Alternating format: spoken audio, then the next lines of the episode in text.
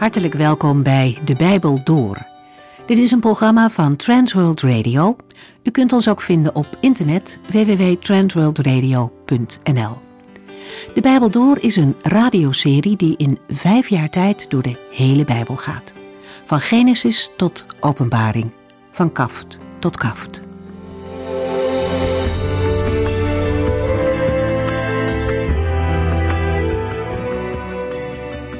In de vorige uitzending lazen we de tweede helft van Filippenzen 1, waarin Paulus vertelt dat hij in de gevangenis zit en dat intussen mensen buiten de gevangenis staan te preken.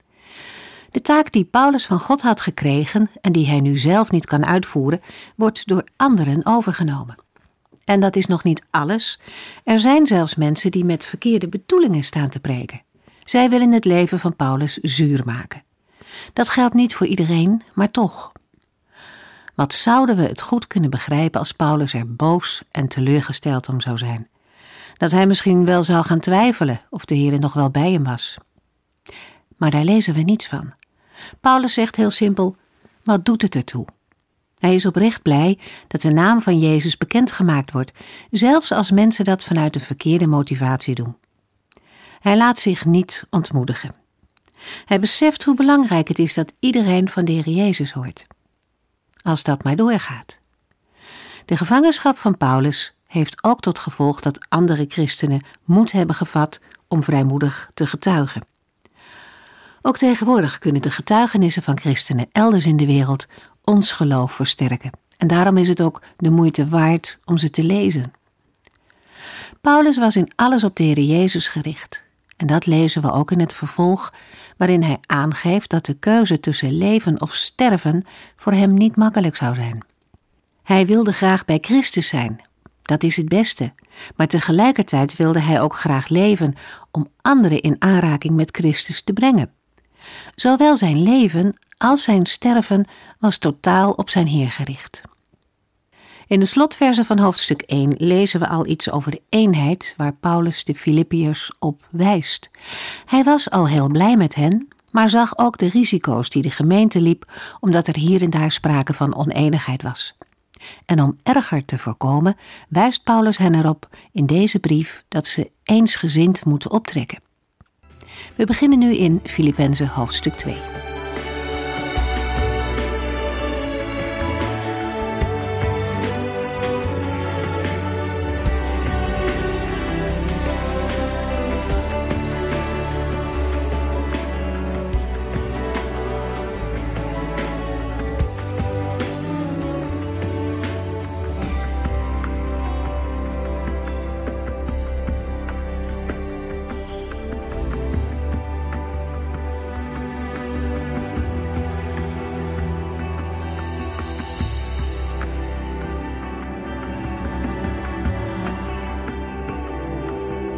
In de vorige uitzending lazen we in Filippenzen 1 vers 27.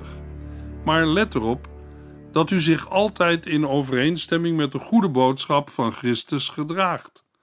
Laat ik altijd goede berichten over u mogen horen, of ik u nu terugzie of niet. Wees één van hart en ziel en zet u volledig in voor het geloof en het goede nieuws.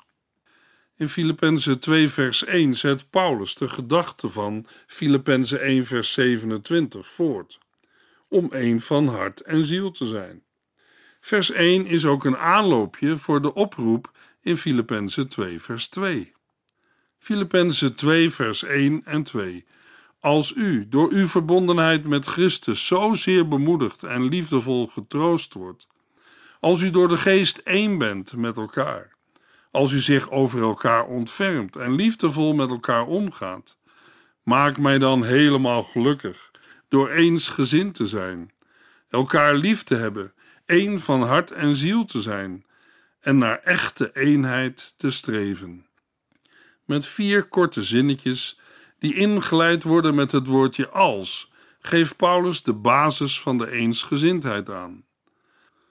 Het Griekse woord voor als geeft in Filippenzen 2 geen vraag of mogelijkheid aan, maar juist een zekerheid en kan daarom beter met aangezien worden vertaald. De tekst van de eerste twee versen wordt dan: Aangezien u door uw verbondenheid met Christus zozeer bemoedigd en liefdevol getroost wordt, aangezien u door de geest één bent met elkaar, aangezien u zich over elkaar ontfermt en liefdevol met elkaar omgaat, maak mij dan helemaal gelukkig door eensgezind te zijn, elkaar lief te hebben, één van hart en ziel te zijn en naar echte eenheid te streven. De grote vraag bij deze woorden is nog wel of met de troost, de bemoediging, de ontferming en de liefdevolle omgang de troost van Christus voor de gemeente wordt bedoeld, of de troost van Paulus voor de Filippenzen, of misschien de troost, bemoediging, ontferming en liefdevolle omgang van de Filippenzen voor elkaar en voor de apostel zijn bedoeld. Waarschijnlijk is het laatste het geval. Paulus concludeert dat de genoemde eigenschappen in de gemeente van Filippi aanwezig zijn en dat het een basis is voor eensgezindheid. Aangezien de gelovigen in Christus zijn, door het geloof aan Hem en daarmee aan elkaar verbonden, kunnen zij elkaar troost geven. Aangezien zij liefde hebben, kunnen zij elkaar bemoedigen. En, aangezien zij allen vervuld zijn met de Heilige Geest, kunnen zij gemeenschap met elkaar hebben. Verder moet Paulus constateren dat er bij hen ontferming is en dat hij zelf hun daden van barmhartigheid heeft ontvangen. Deze uitleg neemt niet weg dat het ook mogelijk is dat Paulus in Filippenzen 2 stelt. Dat de Filippenzen door Christus zijn getroost, dat ze door zijn liefde zijn bemoedigd, dat ze de gemeenschap met de Heilige Geest hebben ervaren. En dat ze zich de ontferming en barmhartigheden van de Heer realiseren. Als de genoemde eigenschappen in vers 1 aanwezig zijn, of als de Filippenzen deze van Gods wegen hebben ervaren, dan moet het ook mogelijk zijn tot eensgezindheid te komen. Daarom schrijft de apostel in vers 2: Maak mij dan helemaal gelukkig door eensgezind te zijn, elkaar lief te hebben, één van hart en ziel te zijn en naar echte eenheid te streven. Paulus is blij en gelukkig, maar toch wordt zijn vreugde enigszins getemperd door de oneenigheid bij de Filippenzen. Als zij deze oneenigheid zouden oplossen, dan zou dat de blijdschap van Paulus sterk doen toenemen. Met eensgezind zijn wordt vooral een houding en een gezindheid aangegeven, letterlijk vanuit het Grieks hetzelfde denken. Met elkaar liefhebben bedoelt Paulus de onderlinge liefde van de gelovigen. Net als in vers 1 gebruikt Paulus vier uitdrukkingen die vrijwel hetzelfde betekenen, om zijn oproep aan de Filippenzen zo duidelijk mogelijk te maken. Het gaat om een eenheid van denken, willen en voelen. Filippenzen 2, vers 3. Wees niet egoïstisch en probeer niet de eer naar u toe te trekken, maar wees nederig en sla een ander hoger aan dan uzelf. In vers 3 blijkt dat er factoren zijn die de eenheid verstoren. Daarom geeft Paulus ook opdracht om iets niet te doen. De gelovigen in Filippi moeten oppassen dat ze niet denken of handelen vanuit zelfzucht of egoïsme. Zij moeten niet proberen de eer naar zichzelf toe te trekken. In het Grieks staat er voor eer een woord dat lege roem betekent. Wij kunnen dat het beste met arrogantie vertalen. Kennelijk was er een bepaalde rivaliteit tussen de leiders van de gemeente of verschillende huiskringen, waaruit de gemeente bestond. In Filippenzen 4 vers 2 lezen we: Euodia en Sintige vraag ik het eens te worden in de Here. Euodia en Sintige hadden zich, volgens Filippenzen 4 vers 3, met Paulus ingespannen om het goede nieuws bekend te maken. Het waren vrouwen die het evangelie zelf hadden doorgegeven of de verkondiging hadden ondersteund. Dat Paulus hen met name noemt, is een teken dat ze belangrijk waren. Mogelijk hadden zij hun huizen opengesteld voor de samenkomsten van de gemeente. Toen Paulus voor het eerst in Filippi het evangelie verkondigde, hadden hij en al zijn medewerkers gastvrijheid genoten in het huis van Lydia, een welvarende purperverkoopster. Kennelijk hadden in Griekenland sommige belangrijke vrouwen in de gemeente veel invloed. Paulus vermaant de beide vrouwen en vraagt of zij zich willen inspannen om het eens te worden in de Here.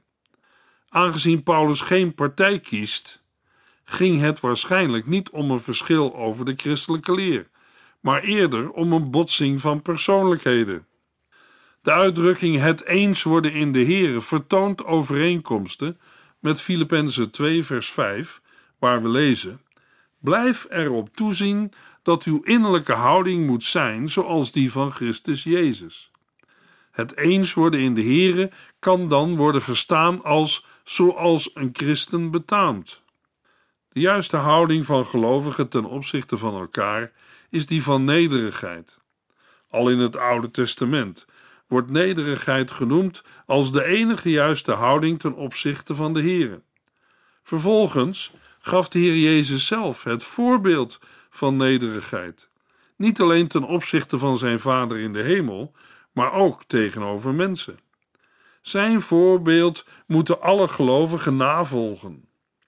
De eenheid en eensgezindheid kunnen alleen hersteld worden als gelovigen leren respect voor elkaar te hebben en een ander hoger aanslaan dan zichzelf. Filippenzen 2 vers 4 Denk niet alleen aan uw eigen belang, maar ook aan dat van anderen. Het Griekse werkwoord voor denken heeft een brede betekenis. Het betekent zien, letten op, een doel op het oog hebben, gericht zijn op. De gelovigen moeten blijvend gericht zijn op de dingen van anderen. Daarbij kan het gaan om de belangen van zichzelf en van anderen, maar ook om het uitnemender zijn van de ander. Daarmee wordt de aandacht niet gericht op het eigen geestelijk zijn, maar juist op de positieve kanten van die ander. Met de woorden niet alleen wordt het bevel om niet meer op eigen zaken te letten gerelativeerd. Gelovigen mogen alleen niet zo met hun eigen zaken bezig zijn dat ze de zaken van anderen over het hoofd zien. Denk ook aan het belang van anderen. Het is een belangrijke levensregel voor de handel en wandel van een christen. Waarom kwam de Heer Jezus Christus uit de hemelse heerlijkheid naar deze aarde? Voor zichzelf was dat niet nodig, maar wel voor anderen, voor u, voor jou en mij. Ja, voor alle mensen van de hele wereld. Het in praktijk brengen van de woorden in Filippenzen 2 vers 3 mag ook gevonden worden in het uitdragen van het evangelie door gelovigen, de gemeente van Christus. Filippenzen 2 vers 5 Blijf erop toezien dat uw innerlijke houding moet zijn zoals die van Christus Jezus. Uw innerlijke houding wijst terug naar de houding en mentaliteit die in de voorafgaande versen zijn beschreven. Een gelovige moet erop blijven toezien dezelfde instelling te hebben als in der tijd de Heer Jezus had toen hij op aarde was. Aan de andere kant roepen de woorden ook op om een mentaliteit te hebben zoals het gelovigen in Christus betaamt. Zij moeten zich gedragen overeenkomstig dat wat ze in Christus zijn. Hun instelling moet voortkomen uit hun geloofsverbondenheid met Christus. Hoe kan een gelovige in de praktijk van het dagelijks leven nederigheid laten zien? In Efeziërs 4, vers 2 lezen we: Wees nederig en vriendelijk. Heb geduld met elkaar en verdraag elkaar vol liefde. Van onszelf zijn wij mensen niet nederig en vriendelijk. Wij willen vaak op onze eigen benen staan en voor onszelf opkomen. Wandelen in nederigheid en vriendelijkheid bewerkt vaak ook geduld met elkaar. De Grieken zagen nederigheid en vriendelijkheid niet als sterke punten van een mens. Voor hen was het bepaald niet iets om na te streven. Dat Paulus er juist wel over begint, laat zien dat hij er heel anders over denkt. Als tweede deugd wordt vriendelijkheid genoemd. Als gelovigen tegenover elkaar bescheiden en nederig zijn, zal zich dat uiten in vriendelijkheid. Dat Paulus nederigheid en vriendelijkheid zo nauw met elkaar verbindt, doet sterk denken aan de uitspraak van de Heer Jezus in Matthäus 11, vers 29. Voeg u naar mij en wees mijn leerling, want ik ben vriendelijk en nederig van hart. Ook Paulus brengt deze levensregel in praktijk. We kunnen dat concluderen uit de woorden van 2 Korintiërs 10, vers 1, waar we lezen: Ik doe u zo zacht en vriendelijk als Christus zelf een dringend verzoek. Aan deze woorden kunnen we direct de woorden van Filippenzen 2, vers 5 toevoegen. Blijf erop toezien dat uw innerlijke houding moet zijn zoals die van Christus Jezus. Op andere plaatsen in de Bijbel wordt er bij nederigheid en vriendelijkheid vaak ook nog een derde deugd genoemd, namelijk langmoedigheid of geduld. Een deugd die ook vaak apart staat, omdat geduld, bijvoorbeeld in het Nieuwe Testament, meer aan God en aan Christus worden toegeschreven dan aan mensen. Van de drie-enige God, de Vader, de Zoon en de Heilige Geest, geldt dat zij geduld hebben. Vandaar ook de vermaning dat onze innerlijke houding moet zijn zoals die van Christus Jezus. Als wij, gelovigen, zijn zoals Hij, dan kunnen en willen wij ook elkaar in liefde verdragen. Filippenzen 2, vers 5 en 6. Blijf erop toezien dat uw innerlijke houding moet zijn zoals die van Christus Jezus, die, hoewel hij de gestalte van God had, zich niet heeft vastgeklampt aan zijn goddelijke rechten. Met Filippenzen 2, vers 6 zijn we toe aan een van de belangrijkste grondstellingen van het christelijke geloof.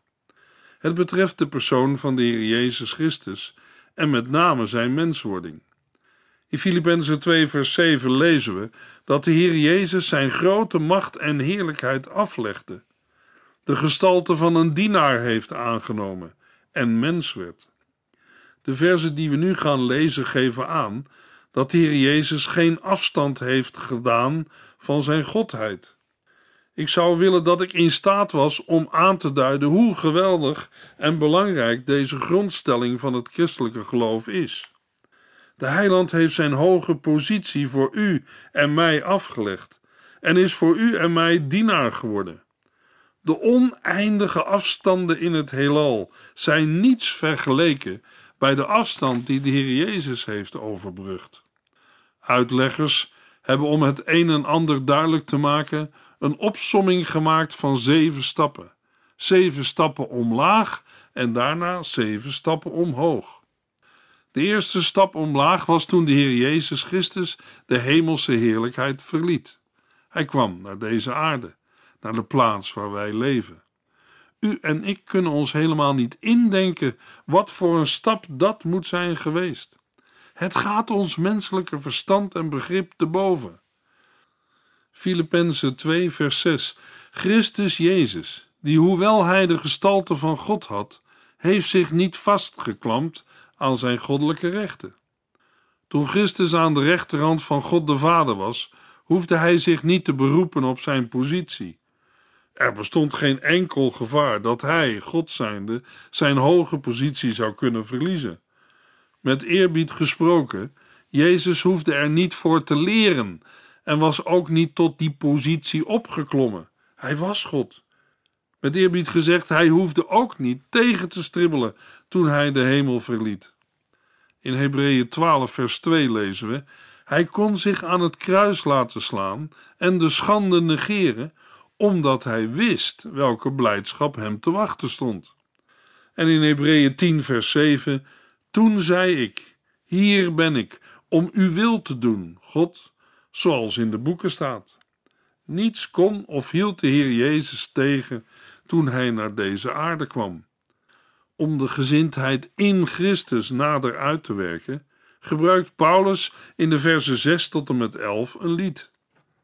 Dit lied over Christus had mogelijk zijn oorsprong in de Hebreeuws of Aramees sprekende gemeente in Israël, omdat het de vorm heeft van een psalm met steeds twee parallelle regels. In de eerste verse wordt het bestaan van Christus bij God bezongen voor de schepping. Christus had de gestalte van God. Bij gestalte moeten we in dit verband niet denken aan een uiterlijke overeenkomst, maar aan de heerlijkheid van God. Ook in Filippenzen 3, vers 21 wordt dit verband gelegd. Zo weerspiegelde de eerste mens ook het beeld en de heerlijkheid van God. Maar de eerste mens wilde bovendien aan God gelijk zijn. Christus, die de heerlijkheid van God had, wilde zich vrijwillig vernederen om te dienen. We moeten denken aan iets dat men per se wil vasthouden of wil verkrijgen. Met het aan God gelijk zijn kan dus de goddelijke natuur bedoeld zijn die Christus had kunnen vasthouden, of bijvoorbeeld de heerschappij over de schepping die Christus had kunnen nastreven. De eerste Adam zwichtte voor de verzoeking van de duivel om het aan God gelijk zijn te verkrijgen. Maar Christus wees de verzoeking van de duivel, die hem de heerschappij over de aarde wilde geven, van de hand. De Heer Jezus wilde door gehoorzaamheid aan God de Vader de heerschappij ontvangen. Filippenzen 2, vers 7. Integendeel, hij legde zijn grote macht en heerlijkheid af, nam de gestalte aan van een dienaar en werd een mens. Hij legde zijn grote macht en heerlijkheid af, wordt nader uitgewerkt met de woorden: Hij nam de gestalte aan van een dienaar. En werd een mens, vindt pas in vers 8 een parallel. Christus heeft zichzelf ontledigd door zijn goddelijke heerlijkheid, zijn hoge status af te leggen en de status van een dienaar aan te nemen. Sommige uitleggers zien in deze woorden een verwijzing naar de profetieën in Jesaja over de knecht des Heren. Maar omdat de gestalte van een dienaar in tegenstelling staat tot de gestalte van God en een parallel heeft met het persoonlijk afleggen van zijn grote macht en heerlijkheid, is het waarschijnlijker dat dienaar in vers 7 gewoon mens betekent. Er mag uit deze woorden niet worden afgeleid dat Jezus alleen naar zijn uiterlijke verschijning, maar niet naar zijn wezen een mens was. Paulus heeft in deze verse ook het oog op het bestaan van de Zoon van God in de eeuwigheid, voor zijn komst op aarde. In Johannes 17, vers 5 lezen we: Vader, laat mij nu bij u terugkomen om de eer en de heerlijkheid te ontvangen die ik voor het ontstaan van de wereld al had. Hierbij moeten we denken aan de bestaansvorm van de eeuwige Zoon van God voordat hij naar de aarde kwam. Toen hij naar de aarde kwam, was alles tegengesteld aan de eer en heerlijkheid in de hemel. In 2 Korintiërs 8, vers 9 lezen we: Hoewel hij rijk was, werd hij arm ter wille van u, opdat hij door arm te zijn u rijk zou maken. In Colossense 1, vers 15 in de persoon van Christus is de onzichtbare God zichtbaar geworden. Hij is als eerstgeborene verheven boven de hele schepping. In Christus is alles in de hemel en op aarde geschapen, al het zichtbare en onzichtbare. Koningen en wereldheersers, regeringen en andere autoriteiten, alles is in Christus gemaakt tot zijn eer. Hij was er al voordat er iets bestond en alles wat bestaat is er dankzij hem. Hebreeën 1 vers 1 tot en met 7 In het verleden heeft God op vele manieren door de profeten tot onze voorouders gesproken. Maar nu, in onze tijd, heeft Hij tot ons gesproken door Zijn Zoon, aan wie Hij alles heeft gegeven en door wie Hij de wereld heeft gemaakt. Gods zoon straalt van Gods heerlijkheid. En uit alles wat hij is en doet blijkt dat hij in wezen God is. Hij beheerst alles met zijn machtig woord. Door voor ons te sterven heeft hij ons gereinigd en al onze zonden uitgewist. Daarna is hij gaan zitten aan de rechterhand van de Almachtige God in de hemel. Zo is hij groter en belangrijker geworden dan de engelen wat ook blijkt uit de prachtige naam die de Vader hem heeft gegeven: Zoon van God. Want God heeft nooit tegen een van de engelen gezegd: Jij bent mijn zoon. Ik heb je vandaag het leven gegeven. Een andere keer zei hij: Ik zal zijn vader zijn en hij mijn zoon. En toen hij zijn enige zoon naar de aarde zond, zei hij: Laten alle engelen van God Hem aanbidden. Over de twee naturen van Jezus Christus is in de geschiedenis van de christelijke kerk steeds discussie en strijd geweest. Ook vandaag komt dit punt regelmatig terug in allerlei apologetische gesprekken en discussies. In een aantal christelijke belijdenisgeschriften is de onderbouwing en het verweer tegen de bestrijders van de twee naturen van Christus opgenomen en uitgewerkt. Een voor Nederland bekend geschrift is de Nederlandse geloofsbelijdenis. Deze belijdenis is oorspronkelijk bedoeld als uitleg aan de Spaanse koning Philips II van de inhoud van het christelijk geloof. Guido de Bray, destijds predikant, wilde uitleggen dat de mensen van de Reformatie geen oproerkraaiers waren of ketters, ze waren christenen. In de 16e eeuw hebben reformatoren als Luther, Calvijn en Zwingli de beginselen van de Reformatie verdedigd. Een van die beginselen is dat God mensen alleen uit genade wil verlossen. De Reformatie leerde dat mensen behouden worden, niet omdat zij dat hebben verdiend of omdat zij zo goed leven, maar uitsluitend om en door de genade van Christus. Alleen uit genade en door het geloof in Christus worden mensen gered. Uit het verzet van Luther, Calvijn en Zwingli zijn de gereformeerde kerken en reformatorische belijdenissen ontstaan. De opsteller van de Nederlandse geloofsbeleidenis, Guido de Bray, was een leerling van Calvijn. In zijn beleidenis heeft hij zich geheel op het werk van Calvijn georiënteerd.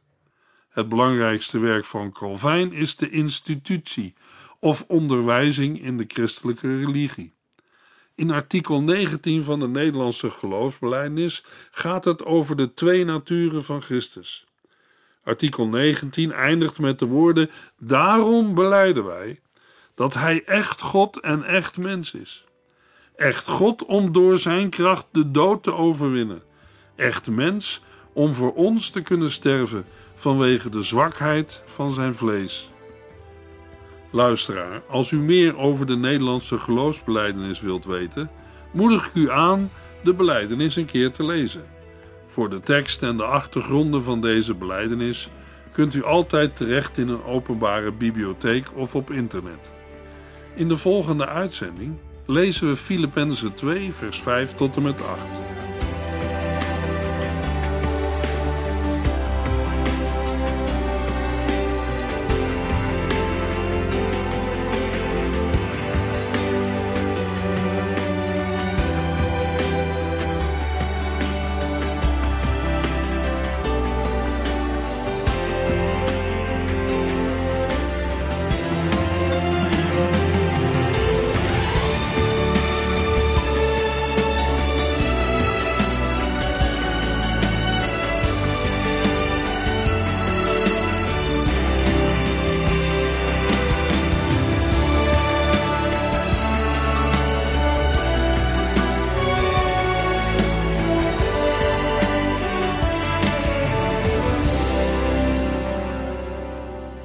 Eindigt deze aflevering van De Bijbel Door. Een serie programma's van Transworld Radio. Wilt u ons iets vragen of meer weten? Dan kunt u altijd contact met ons opnemen. Bellen kan overdag met 0342 478432. Per post Transworld Radio. Postbus 371. Postcode 3770. Anton Johannes in Barneveld. En e-mailen kan ook.